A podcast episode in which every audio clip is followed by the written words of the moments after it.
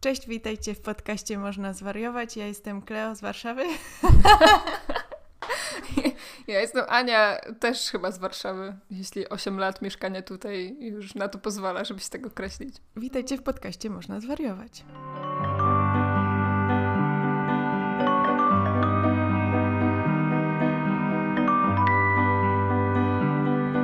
Witajcie po przerwie mm, wakacyjnej. W sumie to nagrywamy ten odcinek jeszcze w wakacje, ale pewnie posłuchacie go już po wakacjach, a może, może będziecie jeszcze na urlopie, kto wie. Zaczniemy odcinek klasycznie od tego, co u ciebie, Ania. Klasycznie co u mnie. E, No nie wiem, czy mam teraz nadrobić to... mm, Te wszystkie miesiące te wszystkie stracone. miesiące, które jeszcze też jakby już były, ale jeszcze będą, bo jeszcze jakby coś będzie się działo u mnie, zanim Czyli nasi słuchacze musisz, tego posłuchają. czyli musisz wymyślić, co się będzie działo przez cały kolejny miesiąc i to opowiedzieć, a potem dopiero to zrobić. Wow. No to jest, to myślę, Hakowanie że... rzeczywistości. Myślę, że po prostu wiadomo. powiem, co u mnie dzisiaj. Em, Okej. Też może być. Otóż, e, no jest, e, jest gorące lato w Warszawie, siedzimy w gorącym mieszkaniu i nagrywamy podcast po przerwie, ale mam się dobrze i czekam aż odbiorę mój telefon z naprawy i trochę się martwię, że jednak nie został on naprawiony, bo panowie powiedzieli mi, że minimum 5 dni, a na drugi dzień już dostałam SMS-a, że mój telefon jest gotowy do odebrania, więc no cóż, mm, ciężkie życie instagramerki bez telefonu. A co u ciebie, Kleo? Hmm. Co u ciebie dzisiaj? Może To zaweźmy był to. ciekawy update. Ja się ostatnio czuję trochę gorzej. Ogólnie czułam się bardzo dobrze i bardzo spędziłam intensywnie ten czas przerwy od podcastu, bo miałam. mm, Jak coś się skończyło, to znalazłam sobie jakieś kolejne zajęcie ciekawe e, i dużo się nad tym skupiałam. Mam nadzieję, że będę się z Wami mogła niedługo tym podzielić. Natomiast niestety rozpoczęłam takie leczenie. Ono jest tymczasowe i tam potrwa chyba pół roku e, farmakologiczne, któ- lekami których skutkiem ubocznym jest depresja i myśli samobójcze i przez y, dwa pierwsze miesiące myślałam sobie, wow, super, nic mnie nie dotknęło, teraz oby tylko do przodu. A teraz zaczęłam się czuć gorzej, Mm, ale wydaje mi się, że panuję nad tym i staram się mimo wszystko jakoś o siebie dbać. Na przykład teraz idę na sport.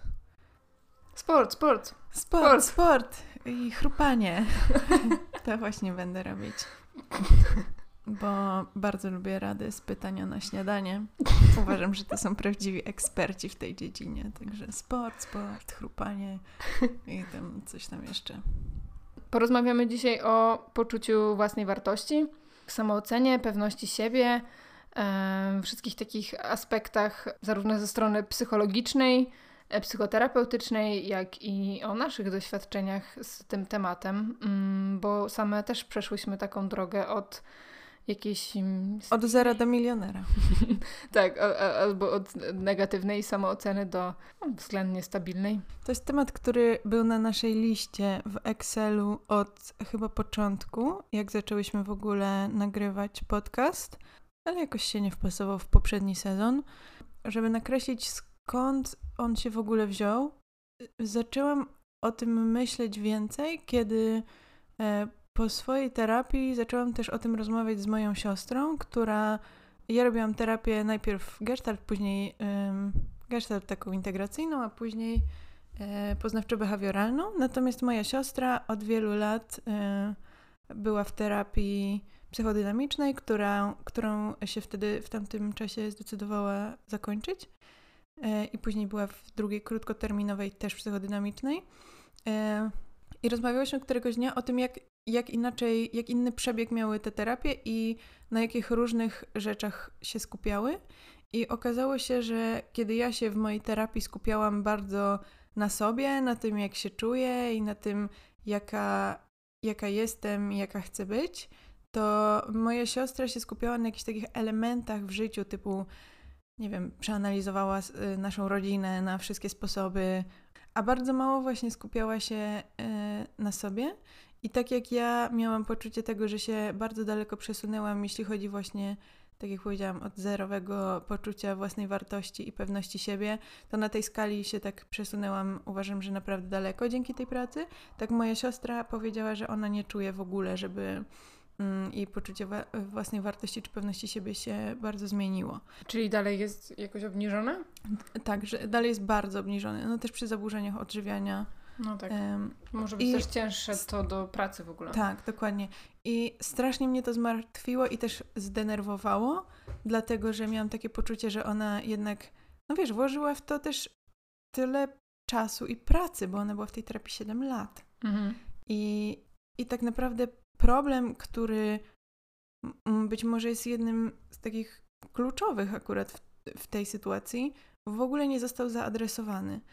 I ja wtedy jeszcze byłam w mojej terapii poznawczo-behawioralnej i wtedy sobie zdałam sprawę, że i poszłam też pogadać o tym z moją terapeutką, która też trochę wtedy mi powiedziała, że no to nie do końca jest takie przełomowe, jak mi się wydaje, do czego doszłam, że, mm, że tak naprawdę poczucie własnej wartości i pewność siebie to jest taka mm, podwalina, na której można budować wszystko dalej.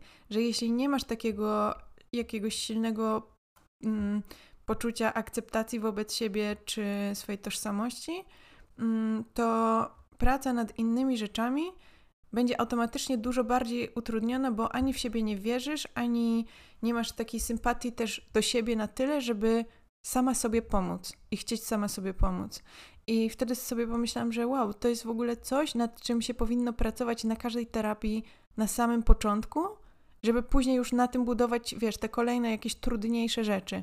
Bo tak to, wiesz, budujesz trochę jakbyś budowała, ym, nie wiem, domek z kart, ale na piasku albo na wodzie, nie? Że to jest bardzo niestabilny grunt i że to jest coś, co jak się zaadresuje na samym początku, to później jest dobrym takim gruntem do tego, żeby nad tym budować, tylko od razu moja terapeutka mnie poprawiła i powiedziała, że no to nie jest tak, że wszyscy mają takie niskie poczucie własnej wartości i pewności siebie, no nie? Że są osoby, które, u których to jest y, zupełnie na normalnym poziomie i coś innego jest problemem, więc to nie jest zawsze coś, co wymaga zaadresowania. Natomiast y, jak też ostatnio oglądałam jakieś rozmowy z psychologami i, i słuchałam kilku podcastów, to pojawiał się ten temat, że coraz więcej osób przychodzi do gabinetów y, z problemem, z pewnością siebie, z poczuciem własnej wartości. Mhm. Tak, ja, ja, też jak robiłam research do tego e, odcinka, to trafiłam na wywiad z dr Ewą Pragłowską, która jest e, specjalistką w Polsce, jedną z takich najbardziej rozpoznawalnych ekspertek terapii poznawczo-behawioralnej w Polsce. E, I, I ona też zaznaczyła, wywiad dotyczył stricte poczucia własnej wartości, i, i ona też zaznaczyła, że 60% dzieci około e, rozwija bezpieczną, bezpieczną e, więź z rodzicami e, według tych stylów przywiązania, między innymi Bowlbiego, ale też rozwijanych przez innych psychologów. Mm, no i taka bezpieczna więź gwarantuje um, takie stabilne, pozytywne poczucie własnej wartości, ale też do czasu, bo później, kiedy przychodzi wiek dorastania, e, adolescencji, to też to poczucie własnej wartości może być zależne od otoczenia, um, czy to rówieśniczego, czy to e, od, nie wiem, nauczyciele mogą mieć wpływ na to. I wydaje mi się, że to jest taki kluczowy moment też w wielu no, dla wielu osób i, i nawet jak sama pracuję, to też często słyszę, jak właśnie wiesz, u dorosłych osób słyszę wspomnienia ze szkoły, tak, z, nie wiem, z gimnazjum, które było już lata temu i jak to nadal ma wpływ na, na to, jak osoby postrzegają siebie i, i później jakby to idzie falowo, tak, że przychodzą, nie wiem, studia, przychodzą jakieś inne grupy rówieśnicze i cały czas to poczucie własnej wartości jest e, zagrożone przez to, e, co myślą na Twój temat inni. I, I to jest bardzo ciężko się z tego wyrwać, no bo żyjemy też w takiej kulturze oceniania i porównywania, tak? Od, od czasów szkolnych jesteśmy porównywani do innych dzieci, chociażby przez system ocen, który no, jakoś naturalnie funkcjonuje, e, chyba w nie wiem, większości systemów edukacji. Mm, a mimo, mimo wszystko jakby to, to potem się utrzymuje, czy, czy idziesz na studia, czy idziesz do pracy, to, to cały czas się porównujemy. No i oczywiście ten wynalazek ostatnich, nie wiem, 10 lat, czyli social media, w których e, ta ocena jest może nie taka naoczna, no ale jesteś w stanie porównać się pod względem lajków, pod względem, nie wiem, jakości zdjęć, czy, czy takiej pozornej jakości Twojego życia. I to jest też coś, na co wiele osób um, no nie zwraca uwagi tak bezpośrednio, ale gdzieś to, to, to może mieć wpływ ogromny.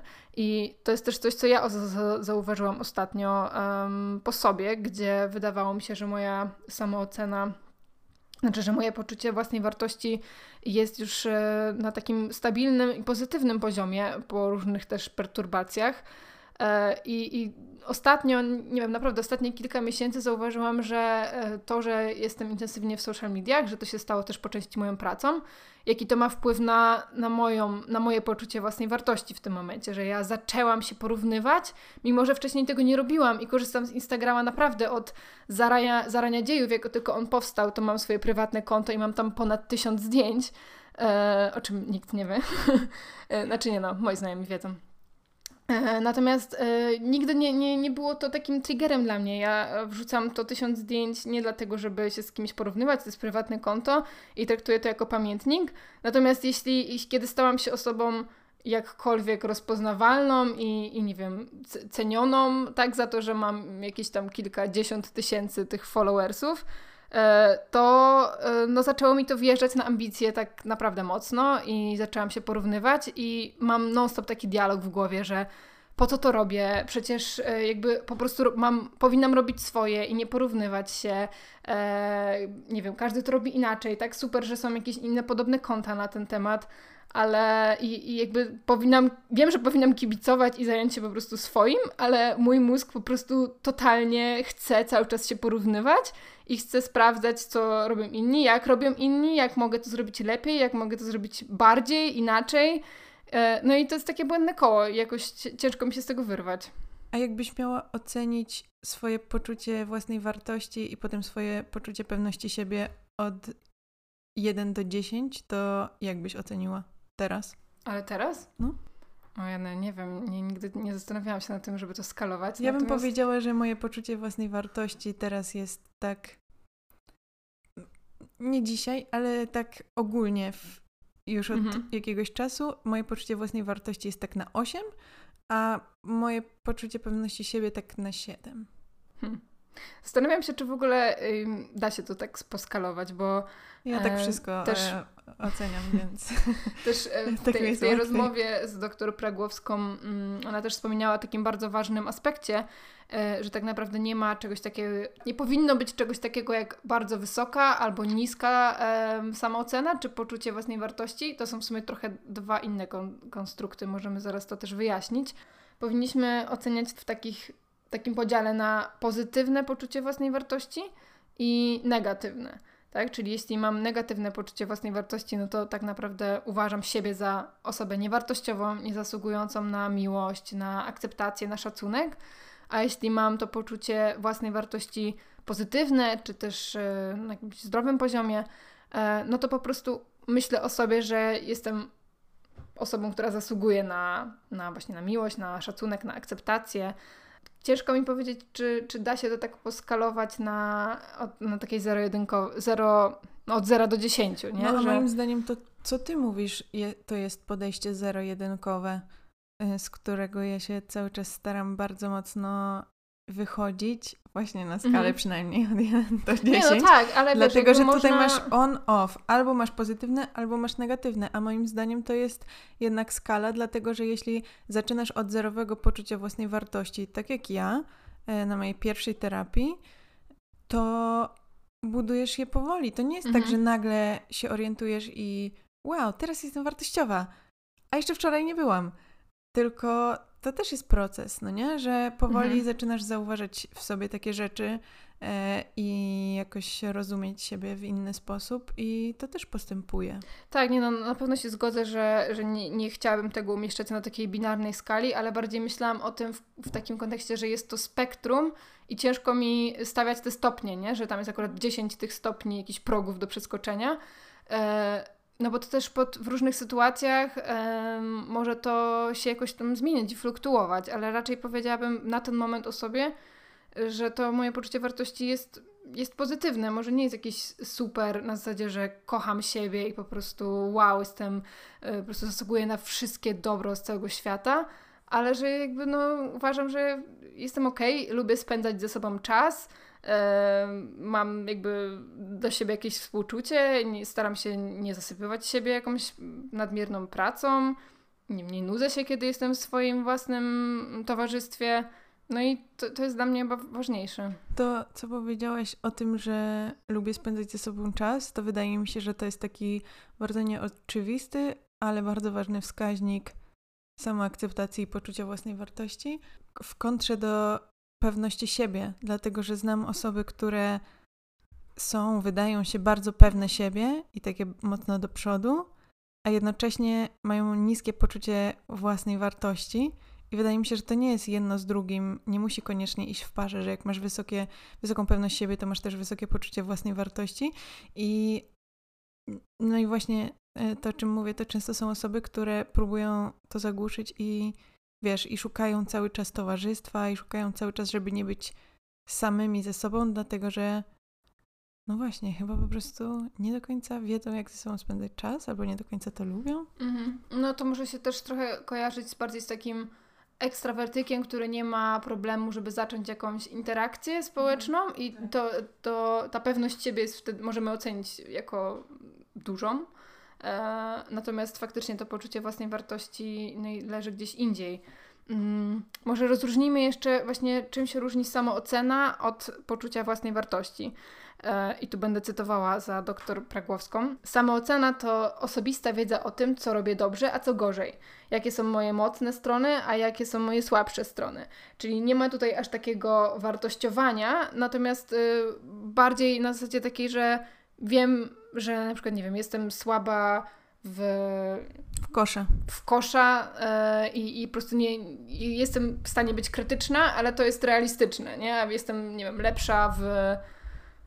Ja nie w sporty. Nie, nie lubię też siatkówki. Ale to myślałam, że to jest taki przykład całkowicie hipotetyczny. A, no dobra. W hokeja. No to jestem dobra w hokeja i jakby mam, mam tą świadomość, że to jest moja mocna strona. Natomiast poczucie własnej wartości mm, to taki zbiór dość uogólnionych przekonań, e, bardziej taka filozofia na nasz e, własny temat i często odpowiada to na pytania właśnie jaka jestem, czy zasługuję na miłość, czy mimo pewnych niedoskonałości zasługuję na szacunek, e, czy radzę sobie w życiu. Mm, czyli to, co już wcześniej mówiłyśmy, bardziej takie poczucie, mm, czy jestem no, wartościowym człowiekiem.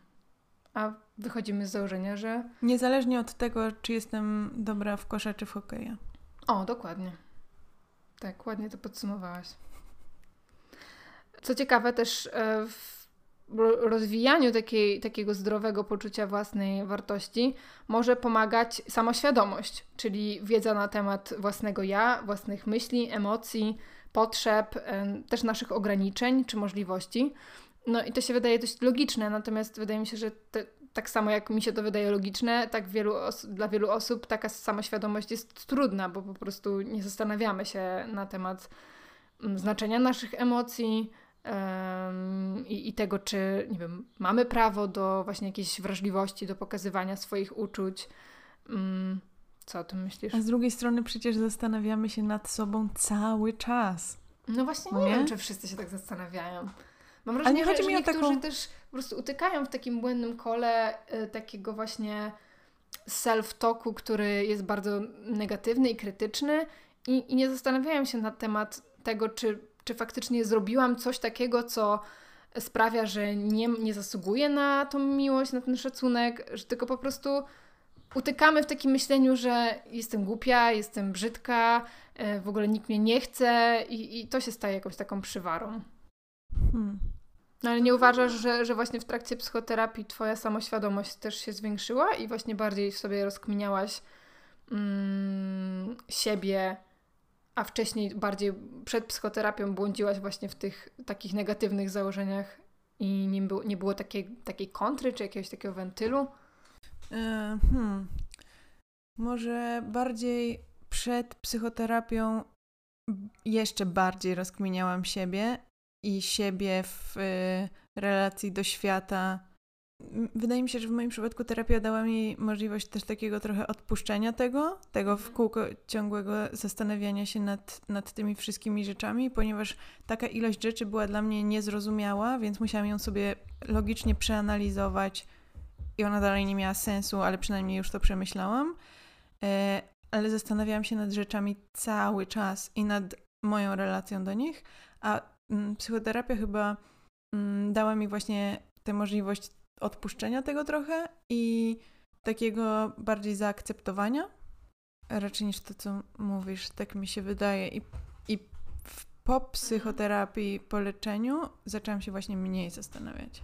No tak, bo ta, ta akceptacja jest też tutaj bardzo kluczowa, tak? Bo, bo pewnych rzeczy jakby w sobie nie jesteśmy w stanie zmienić i tak naprawdę to, to pytanie, jakby to, to danie sobie prawa do tego, że popełniamy błędy, że, że czasami nie wszystko zależy od nas, że, mm, że to jakby trochę odciąża to poczucie własnej wartości, nie? Że jak, jak sobie, nie wiem, da, damy przykład osoby, która jest samotna, nie, nie jest w stanie nawiązać jakiejś trwa- trwałej relacji, to niekoniecznie musi być dlatego, że jest niewartościowa i nikt nie chce się nią, z nią związać, tylko może po prostu trafia na takie osoby, może, może po prostu To jest dokładnie to, co powiedziała moja terapeutka po szpitalu i ja się na nią wkurzyłam i w ogóle pomyślałam, jak- jakby to powiedzieć. krzyka W nosie mam taką terapię. No tak, ale, ale E, dlatego, nie, no, że, dlatego, że jak wyszłam ze szpitala i powiedziałam o tym, że, że czuję, że nie pasuję nigdzie, gdzie idę do żadnej szkoły czy coś, e, to nie nawiązuję jakichś takich relacji, nie mam, e, wiesz, e, jakichś koleżanek w szkole czy coś tam i ona mi powiedziała, no być może nie trafiłaś jeszcze na właściwe osoby. O, i tak sobie myślałam, jak to nie trafiłam jeszcze na właściwe osoby? Tam skończyłam już, kończę już gimnazjum. E, moja siostra do każdej szkoły, do jakiej idzie, to od razu ma grupę pięciu koleżanek. A dlaczego ja ciągle nie trafiłam na właściwe osoby? A jak to się dzieje, że wszyscy trafiają na właściwe osoby, a ja nie? I e, no cóż, co mogę powiedzieć? To była prawda. Dokładnie, tak było. Ja nie trafiłam na właściwe osoby, bo w miejscach, w których byłam, były po prostu osoby, które nie były takie, nie były dla mnie. I teraz jak sobie o tym myślę, to nawet się z tego cieszę. Znaczy wtedy byłam, wiesz, było mi bardzo trudno, bo Mhm. się czułam jeszcze bardziej większą outsiderką niż chyba to, niż to było konieczne. Ale jak teraz sobie o tym myślę i, i myślę o tym, ile ludzi ma takie znajomości i takie przyjaźnie, wiesz, które są e, wartościowane tym, że to jest przyjaźń od dziecka. Boże, co to jest w ogóle za przypadek, że, to jest, że kogoś poznałaś, jak byłaś dzieckiem albo w jakiejś szkole? Przecież to jest kompletny przypadek, że na siebie trafiacie akurat i się Mhm. zakolegujecie. no ale wiesz, to też może zależeć No od wiem, osobowości, nie? doświadczenia też wartościują te sytuacje i tak dalej, ale ja mam wrażenie, że wszystkich swoich przyjaciół jakby wybrałam. I Mhm. wszyscy moi przyjaciele są z bardzo różnych miejsc, y, Mhm. sytuacji, z- w ogóle jakichś takich kompletnie właśnie nie takich nadanych, nie, nie, z, nie ze szkoły, nie ze studiów, nie z pracy, nie? W ogóle jakoś tak z zupełnie różnych y, miejsc y, i bardzo i, i wydaje mi się, że po prostu to była taka bardzo wnikliwa selekcja po prostu osób, z, Ale i- w, z którymi czułam się dobrze i zrozumiana. Ja się w sumie z tym zgodzę, bo jak pamiętam, jak byłam w gimnazjum, chodziłam do trochę takiej pato szkoły. e, No nie, nie było to najlepsze miejsce i nie, nie wspominam tego czasu dobrze. Chodziłaś do rejonowego? Tak. em, I właśnie miałam znajomych z szkoły językowej, którzy chodzili do prywatnych szkół, albo w sumie chyba jednej. E, I ja po prostu marzyłam, żeby, żeby rodzice przes- przepisali mnie do tej prywatnej szkoły, tylko dlatego, żebym mogła być z tymi znajomymi. Mm, No ale nie było nas wtedy na to stać, więc no, chodziłam do tego, mm, do tego gimnazjum, ale trafiłam na te osoby w liceum i, i właśnie to, była, to, to było super. Mm, Że, że mogłam mieć przez jakiś czas taką paczkę znajomych, to wtedy było dla mnie jakoś ważne. Ale pamiętam jeszcze wcześniej, e, kiedy byłam właśnie taka, taka samotna i miałam poczucie, że właśnie no, to nie pasuje do tej grupy, że jakby te, te osoby w szkole, jakby byłam też w stanie krytycznie ocenić ich zachowanie i, i po prostu zainteresowania, że to wszystko mi nie pasowało i miałam takie poczucie, że, że to, co mnie interesuje, to, czego ja szukam, jest, jest jakby okej. Nie, nie, że ja, ze mną jest coś złego, że ja nie pasuję, tylko miałam wrażenie, że I, I chyba faktycznie tak było, że, że no, złe rzeczy się działy w tej szkole i ja tam nie pasowałam, nie chciałam robić takich rzeczy. E, I znalazłam sobie koleżanki przez internet, bo miałam wtedy jakiegoś bloga, bo nie wiem, każdy miał bloga na Onecie wśród moich znajomych. I miałam wtedy takie poczucie, właśnie wow, czyli takie osoby istnieją. Mhm. Istnieją osoby, które słuchają takiej muzyki jak ja i interesują się tym, co ja. I nie wiem, chcą robić zdjęcia, a nie, e, nie wiem, upijać się albo ćpać coś. I, I miałam takie poczucie, że Jezu, czyli, czyli naprawdę to nie ze mną jest coś nie tak. E, no tylko oczywiście nie trafiliśmy na siebie, bo byliśmy z innych miast i mhm, no i jakoś nigdy to, to nie, nie powstało, nie, nie przerodziło się to nigdy w jakąś taką um, dużą przyjaźń, ale, ale wspominam ten czas e, z taką um, jako taki, taką ulgę, że, że miałam jakiś taki swój wentyl i mimo, że to były tylko, nie wiem, rozmowy na jakimś gadu-gadu czy cokolwiek wtedy istniało, to miałam takie poczucie, że że kurde, kiedyś pewnie trafię na takie osoby w rzeczywistości, jak już się wyniosę z tego miasta i, i faktycznie tak się stało. Trafiłam na mnóstwo świetnych ludzi, z którymi może nie stworzyłam jakichś przyjaźni, ale miałam to poczucie, że, e, że jakby moje zainteresowania, to co, nie wiem, gdzieś mnie cieszy, e, jakby wcale nie są jakieś inne czy gorsze. Miałam poczucie tak, takiej spójności i sensu i, i w końcu, nie wiem, zaczęłam trafiać na osoby, które jakoś to... Mm, podzielaliśmy swoje, swoje zainteresowania. Mam takie odważne podejrzenie, że jakaś duża część osób nas słuchających też miała blogi, też znała ludzi z internetu. Kto miał fotobloga, łapka w górę. Ja miałam naprawdę dużo blogów i chyba dlatego po prostu y, jakoś zawsze mi to łatwo przychodziło i, i dlatego teraz mam jakby bloga na Instagramie, bo po prostu to jest w mojej krwi bycie blogerką. A, rzeczywiście. Tylko, że wcześniej, tak wcześniejsze moje blogi wcale nie były żadnym sukcesem, po prostu robiłam je sobie z nudów. Wracając jest jeszcze jedna... No. Do poczucia własnej wartości, to jeszcze przypomniałam sobie, że jak... Mm, jak rozmawiałam o tym z moją terapeutką i zapytałam jej, no to w takim razie skąd ludzie, którzy mają zdrowe poczucie własnej wartości, skąd oni je mają i dlaczego ja go nie mam? Mhm. I ona mi powiedziała, no że to jest coś, co się wynosi z domu. No to jak wynieść poczucie własnej wartości z domu? No, to jest to, o czym mówiłam na początku, e, czyli mm, przez tworzenie takiej bezpiecznej więzi z rodzicem, który akceptuje Twoje zachowania, odzwierciedla Twoje emocje, daje Ci jakieś poczucie że masz prawo decydować o sobie, nawet jeśli jesteś dzieckiem, mm, no to wówczas tworzymy taką bezpieczną więź, to znaczy widzimy, że ci bliscy są, mm, dają nam właśnie to poczucie bezpieczeństwa i takie, takie przyzwolenie, że, że jesteś ok. E, I na tej podstawie też budujemy to własne poczucie wartości, tak? Że jeśli moi rodzice mnie akceptują, to jakby ja też akceptuję siebie. Natomiast później może dojść do różnych perturbacji e, i, i faktycznie w wyniku właśnie, nie wiem, jakiegoś niefajnego środowiska w szkole, rówieśniczego, czy właśnie takich surowych nauczycieli, to trochę może się zachwiać i myślę, że to wsparcie rodziców też jest wtedy bardzo istotne.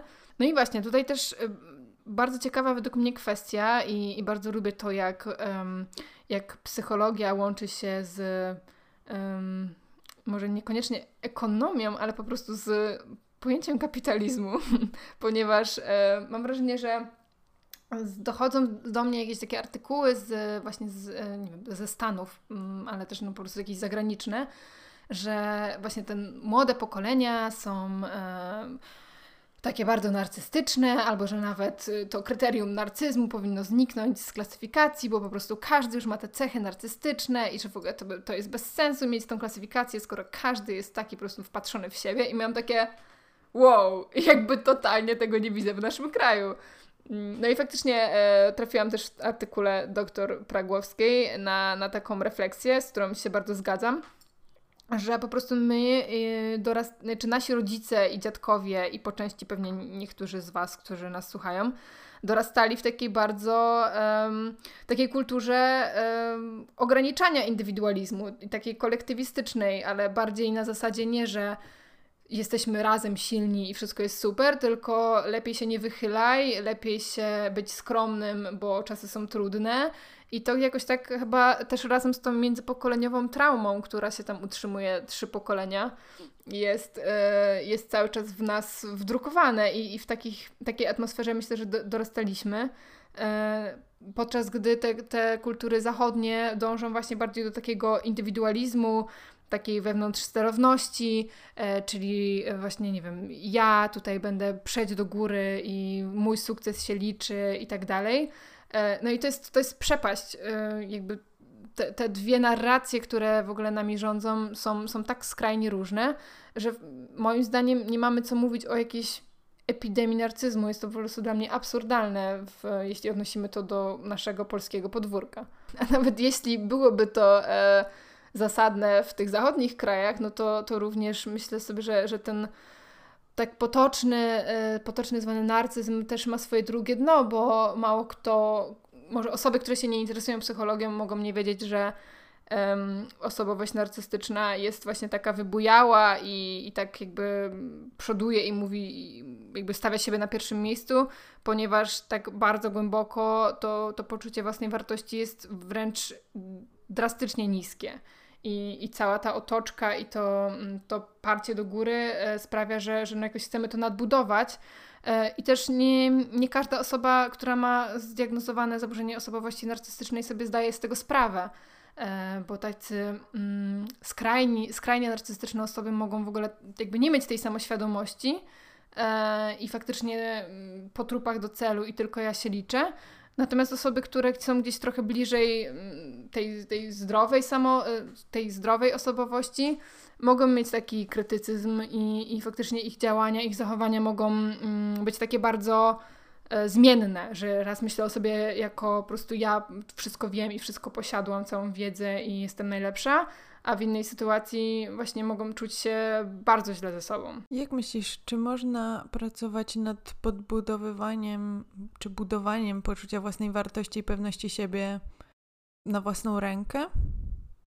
Mając powiedzmy no, niskie poczucie własnej wartości, ale mając też tego świadomość. Jasne, myślę, że myślę, że tak i ma taką mm, najlepszą drogą do tego jest po prostu edukowanie się, edukacja i, i tutaj postawiłabym na jakieś książki, które będą mówić taki też nie wprost e, sposób, bo nie chodzi nam o takie budowanie własnej wartości na zasadzie kim e, jesteś, jesteś zwycięzcą, jesteś zwycięzcą. I, i masz i osiągniesz sukces, jeśli tylko sobie zwizualizujesz go. No właśnie, a co o tym myślisz? O takim właśnie coachingu, że jesteś no. zwycięzcą, dasz radę. No wiadomo, że nie każdy z nas jest zwycięzcą i jakby ja bardzo nie lubię takiej, um, takiej narracji właśnie, że każdy powinien osiągnąć sukces i tak dalej, bo, bo wierzę w to, że można mieć satysfakcjonujące życie, kiedy po prostu ma się to, czego potrzebujemy, żeby żyć zdrowo, spokojnie i, i według mnie no, nie każdy niesie sukces i nie każdy powinien do tego dążyć, bo, no, bo po prostu się nie da. Jakbyśmy byli po prostu wszyscy Jeffami Bezosami, no to świat byłby jakiś po prostu absurdalny. I There, jakby... I said it. nie każdy powinien osiągnąć sukces. Myślę, że Jeff Bezos też nie powinien osiągnąć sukcesu i powinien zapłacić podatki, no ale to już jest inna kwestia. Mm, I jakby mnie bardzo przekonuje takie podejście, że że po prostu chcę sobie dobrze żyć na jakimś tam poziomie, y, chcę mieć spokój i niekoniecznie chcę być najlepsza. W ogóle pojęcie, gdybym chciała być najlepsza, gdybym sobie teraz mówiła, że chcę być najlepsza i chcę osiągnąć sukces po prostu na skalę Polski albo świata, to mnie już to po prostu paraliżuje i ja nie chcę, ja nie chcę być na, na świeczniku, nie? Więc jakby do, zastanówmy się, czy naprawdę każdy z nas y, chce osiągnąć sukces? Może po prostu chcemy dobrze żyć. Spokojnie. No i też zależy, czym jest dla ciebie sukces. Może sukces to jest dobre życie. No, jeśli tak to przeformujemy, to tak, ale dla mnie sukces jest już takim słowem wytrychem, że go po prostu nie lubię. Mm. Ale o czym ja mówiłam? Na naszej grupie można zwariować. E, jakiś czas temu e, osoba zapytała, tam chyba w kontekście jakiej, pisania jakiejś pracy badawczej, czy robienia jakiegoś researchu, e, czym jest dla Was sukces? I dla mnie to było logiczne, że to jest pomyślna realizacja założonego celu. Tak, tak od razu, wiesz, uznałam, że to no. jest no, logiczne, że jak sobie coś założysz, że chcę zrobić to i to, i to zrobisz, Sukces. Nie, no, to jest, to jest bardzo no mądre myślenie, natomiast mi się obecnie kojarzy sukces z takim jednym ukono- ukoronowaniem twojego właśnie jakiegoś marzenia, że osiągnę sukces za, nie wiem, minimum 20 lat, bo wtedy już będę mogła powiedzieć, że tak, osiągnąłem sukces. Ja mam wrażenie, że ja osiągam jakiś sukces codziennie. No to zajebiście, no to po prostu zazdroszczę. Tych odpowiedzi pod tym postem było dużo i one były bardzo różne. Hmm, bardzo różne. Ciekawe. Mhm. Sukces to ciekawy temat. Hmm, może to temat na kolejny odcinek. Czym jest dla Was sukces? Nie no, ale myślę, że myślę, że to bardzo fajne właśnie tak sobie to przeformułować, żeby budować swoje własne poczucie wartości na takich małych sukcesach. Jeszcze coś chciałam powiedzieć i jakoś mam wrażenie, że nie dokończyłam pewnej myśli. A, wiem, bo zapytałaś mnie, jak, um, czy można na własną rękę pracować nad, um, nad właśnie tym osiągnięciem zdrowej samooceny, czy też poczucia własnej wartości. Mhm. I myślę sobie, że, że dla mnie um, takim też kamieniem milowym było to nie tylko moja psychoterapia, która no, gdzieś też trochę opierała się na, na tym oczywiście. I też nie rozmawiałyśmy w taki bezpośredni sposób, typu, no ja nie przyszłam mówiąc, że mam niskie poczucie własnej wartości, tylko raczej to było tak to się działo tak, mm, wiesz, tak z tyłu. Yy, I myślę, że to, to też było yy, fajne, ale też po prostu yy, książki, które zaczęłam czytać na gdzieś około tego tematu, które po prostu twierdziły mnie w przekonaniu, że kurde, no jakby naprawdę nie mam powodu, dla którego miałabym nie być wartościową osobą.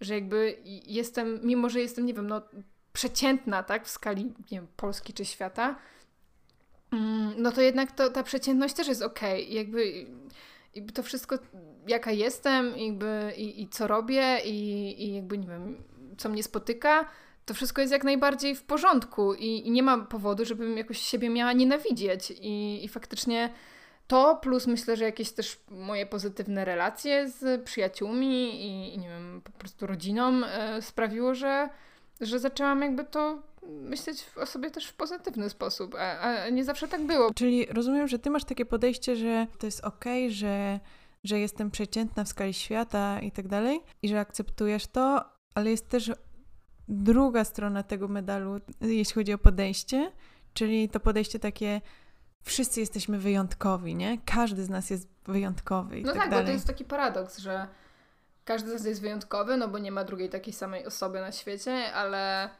ale wszyscy jesteśmy jakoś przeciętni. No takiego genetycznego nawet punktu widzenia, no to hmm, no nie wiem, może jak są bliźniacy jednojajowi, to, to też są różne osoby, mimo że ich genotyp jest Ten sam. taki sam. A później Magic. jeśli się zwiążą z drugimi bliźniętami jednojajowymi i mają dzieci, to te dzieci mają ten sam genotyp. Mają te same DNA. W sensie o to chodzi. No, to jest mind blowing. No.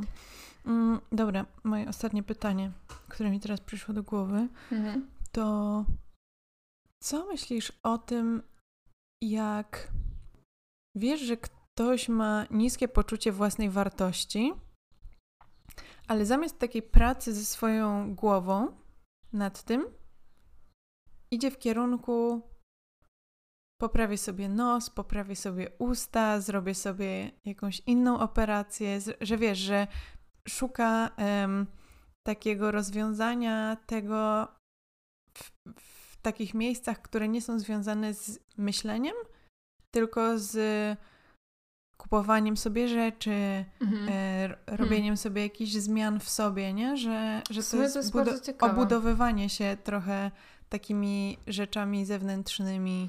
No tak, bo, bo to, jest, to jest ciekawe, w sumie nie, nie, faktycznie nie poruszyliśmy tego wcześniej, bo z jednej strony z jednej strony osoby, które mają to poczucie własnej wartości niestabilne, często opierają je w innych i uzależniają właśnie od oceny innych to, jak, jak same o sobie myślą, ale też właśnie jest ta kwestia wyglądu, o której jakoś mi umknęła wcześniej i, mm, i, i która tak naprawdę no, teoretycznie nie powinna wartościować tego, czy jesteśmy wartościowi, no bo liczy się to, nie wiem, jakimi jesteśmy ludźmi wewnątrz i e, czy jesteśmy po prostu dobrzy dla siebie i dla innych, ale, ale faktycznie no, nie da się ukryć, że w obecnym świecie jest to super ważne i, i też nie, jest to jakoś kontrowersyjne, no bo z jednej strony z jednej strony można powiedzieć, że nie chcemy tego uzależniać, że nie chcemy, żeby wygląd uzależniał na to, jak o sobie myślimy, czy, czy oceniamy siebie jako osoby war warte miłości, akceptacji, ale z drugiej strony ciężko też do tego w ogóle nie przykładać żadnego, e, żadnej uwagi, no bo mimochodem jakby dbamy o nasz wygląd i nie wiem, to czy idziemy do fryzjera, czy to czy sobie e, nie wiem, pofarbujemy włosy, czy to sobie wstrzykniemy coś w twarz, to, to i to jest jakimś e, zabiegiem opartym na wyglądzie, nie? I tak naprawdę ciężko jest to jakoś też wartościować. Czy większą ingerencją jest to, że zrobisz sobie jakąś operację plastyczną, czy większą ingerencją jest to, że pofarbujesz włosy na jakiś kolor. To i to jest zabiegiem, który jakoś cię zmienia.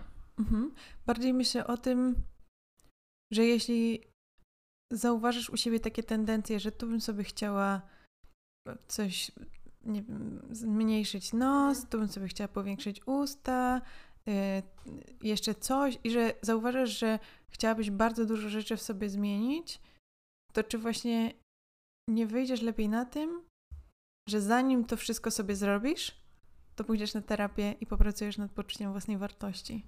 No, znaczy, nie, myślę, też że... nie mówię, że y, też nie mówię, że te ta chęć jakiejś ingerencji y, w to, w swój wygląd zawsze musi być uwarunkowana niskim poczuciem mhm. własnej wartości, tak. bo tych powodów może być bardzo dużo, ale... Mm... No myślę, że to jest klucz, nie? Takie zastanowienie się, czy ja Dlaczego? akceptuję siebie mimo wszystko i świadom, jakby po, mm, popełniam świadomą decyzję odnośnie zmiany mojego wyglądu, bo po prostu no bo to jest tylko wygląd, tak? I chcemy się nim czasami po prostu bawić, nie wiem, ubierać jakieś ciuchy, które sprawiają, że jakoś siebie uzewnętrzniamy i tak dalej. Czy właśnie robię to, bo nie akceptuję siebie i nie mogę na siebie patrzeć i uważam, że jestem po prostu beznadziejną osobą z takim nosem, jaki mam na przykład, nie? Albo z takimi, nie wiem, ustami. I, i, i myślę, że to faktycznie to jest bardzo fajne, co powiedziałaś, że może taka osoba, która chce jakoś zaingerować już tak trwale i drastycznie w swój wygląd, może właśnie powinna najpierw sprawdzić po prostu, jakie jest to, to poczucie wartości i, i właśnie może pogadać o tym ze specjalistą. No chyba, że ma, ma pewność, że to jakby nie ma wpływu i, i myślę, że jeśli robimy to po prostu dla siebie jako świadomy wybór, a nasze poczucie własnej wartości jest mimo wszystko stabilne, to jest jak najbardziej ok. Natomiast też oglądam jakiś świetny dokument, mm, zapomniałam nazwy, chyba Pokolenie Pieniądza, w którym było pokazane, jak właśnie to bardzo niskie poczucie własnej wartości sprawiało, że osoby poprawiały w sobie kolejne rzeczy, poddawały się mnóstwom operacji plastycznych i zaciągały jakieś ogromne długi tylko po to, żeby jeszcze jakąś jedną rzecz w sobie poprawić. I, I to, nie nijak, I to nijak nie, nie, nie poprawiało ich samopoczucia, te osoby wręcz, była tam taka tragiczna historia, że, że kobieta, która z tego co pamiętam samotnie wychowywała córkę już taką nastoletnią, e, właśnie wydawała wszystkie swoje oszczędności, mimo że jakby ta relacja z córką była jakaś tam poprawna i to nie była tak, że ona ją zaniedbywała, ale spędzała całą, całą swoją uwagę i pieniądze poświęcała na właśnie operacje plastyczne, żeby jakoś pomóc sobie i ta córka w konsekwencji y, już tak jakby była jakoś emocjonalnie zaniedbana, że popełniła samobójstwo. I to dla tej kobiety było no, jeszcze większą tragedią. No, jakby ciężko się z czegoś takiego pozbierać. I, I to też pokazywało na tle innych przykładów tam opisywanych. To nie było tylko o operacjach plastycznych, ale ogólnie o, o tym, jak właśnie jakieś bogactwo ma, ma taki złudny wpływ na nas, czy, czy nie poziom materialny. No to mi obrzydziło w ogóle pieniądze bardzo, ten dokument. Ja go kiedyś widziałam w kinie, więc nie wiem, czy, czy, czy, czy się da jeszcze czegoś gdzieś obejrzeć. Um, chyba był właśnie na Millennium Dogs albo coś takiego. Um, natomiast no, no świetnie to pokazywało, jak właśnie te, to, po, ta pogoń za bogactwem, za jakimś takim otaczaniem się ładnymi rzeczami, czy operacjami, czy ciuchami, jaki to może mieć bardzo minimalny, czy w ogóle nieznaczący wpływ na to, jak się czujesz sama ze sobą. Czyli ostatecznie wychodzi, że czasami bardziej wartościowe i mniej kosztowne byłoby pójście na dobrą terapię niż e, próba zagłuszenia tego jakiegoś negatywnego głosu czy mm, podwyższenie poczucia własnej wartości poprzez jakieś takie zmiany na Tak, zewnątrz. I... Ale wiesz, no też jakby nie mówię, że, y, że ten materializm jest jakby absolutnie zły, no bo chcemy się jakoś wyrażać i nie wiem, każdy, jakby fajnie jest mieć jakiś, nie wiem, swój styl, w którym się ubierasz, czy po prostu, nie wiem, czeszesz, czy cokolwiek i jakby to może mieć mm, jakby dobry wpływ na twoje poczucie własnej wartości, tak, że nie wiem, kupujesz sobie rzecz, która ci się podoba i czujesz się w niej dobrze i czujesz się właśnie pewna siebie, czy pewny siebie i to jest jakby, to jest przecież w porządku, tak, natomiast to nie powinno warunkować tego, jak o sobie myślimy. Totalnie, a ja myślę, że takim ultimate goal, jeśli chodzi o um, poczucie własnej wartości, jest to, że możesz się ubrać w cokolwiek i to nie ma żadnego znaczenia, wiesz, i mhm. że mm, może, a może to dla mnie w sumie, bo ja... Ale wiesz co, ja... to, jest, to jest mega ciekawe, bo ja właśnie jak dorastałam w małym mieście, to miałam takie poczucie, że jak chcę wyjść do sklepu, który jest 5 minut od, ode mojego domu, to nie byłam w stanie wyjść w jakichś takich znoszonych ciuchach po domu, albo kiedyś nawet nie byłam w stanie wyjść niepomalowana, w sensie jakiś tam, nie wiem, rzęsy czy, czy podkład, gdzie po prostu to jest dla mnie abstrakcja, mi się w ogóle nie, nie maluje teraz. Jak się przeprowadziłam do Warszawy, to miałam takie poczucie, że nikt mnie tu nie zna, wszystko jakby nie ma, nie ma jakby znaczenia, tak, w czym wyjdę do sklepu. I faktycznie to jakoś było bardzo uwalniające dla mnie. Do tego stopnia, że jak wracam do domu i mimo, że nie wiem, spotykam ludzi, których znam e, z dawnych lat w sklepie, to nie obchodzi mnie, jak wyglądam i czy jestem pomalowana, czy nie. Jakby to się przełożyło na, jakby na, na całość mojego życia. E, do tego stopnia, że, znaczy do momentu, w którym e, osoby na ulicy zaczęły mnie rozpoznawać albo pisać mi wiadomości, że mnie gdzieś widziały. I w tym momencie raczej nie wyszłabym w jakimś poplamionym dresie z domu, bo już zaczęło mi to wyjeżdżać na banie. Także kochani, dziękuję. dziękuję moim obserwatorom. Nie no, oczywiście, no jest, jakby, jest, zdaję sobie sprawę, że to jest śmieszne i przecież mogę wyjść w czym chcę i mam nadzieję, że nikt z Was nie oceniłby mnie negatywnie, mojej pracy na podstawie tego, jak wyglądam, ale no jakoś mi to, no właśnie takie, takie sztuczki mój umysł płata. Myślę, że każdemu, kto się staje rozpoznawalny, to się dzieje. To jest w ogóle jakieś mega trudne być rozpoznawalnym na ulicy. No, dla mnie, dla mnie jest mega trudne. Mimo, że to jest jakieś, nie wiem, no, zdarza się sporadycznie, to jednak no, mniejsza. Na pewno nie wyczerpałyśmy do końca tego tematu, ale myślę, że podzieliłyśmy się z grubsza tym, jak my o nim myślimy. Jeśli macie jakieś swoje przemyślenia, to oczywiście piszcie do nas na Instagramie, można zwariować, albo Albo skrzynka maila. pocztowa 43. I co? Do usłyszenia za tydzień. Kleo już Witajcie ziewa. w drugim sezonie podcastu Można Zwariować. Zaczynamy!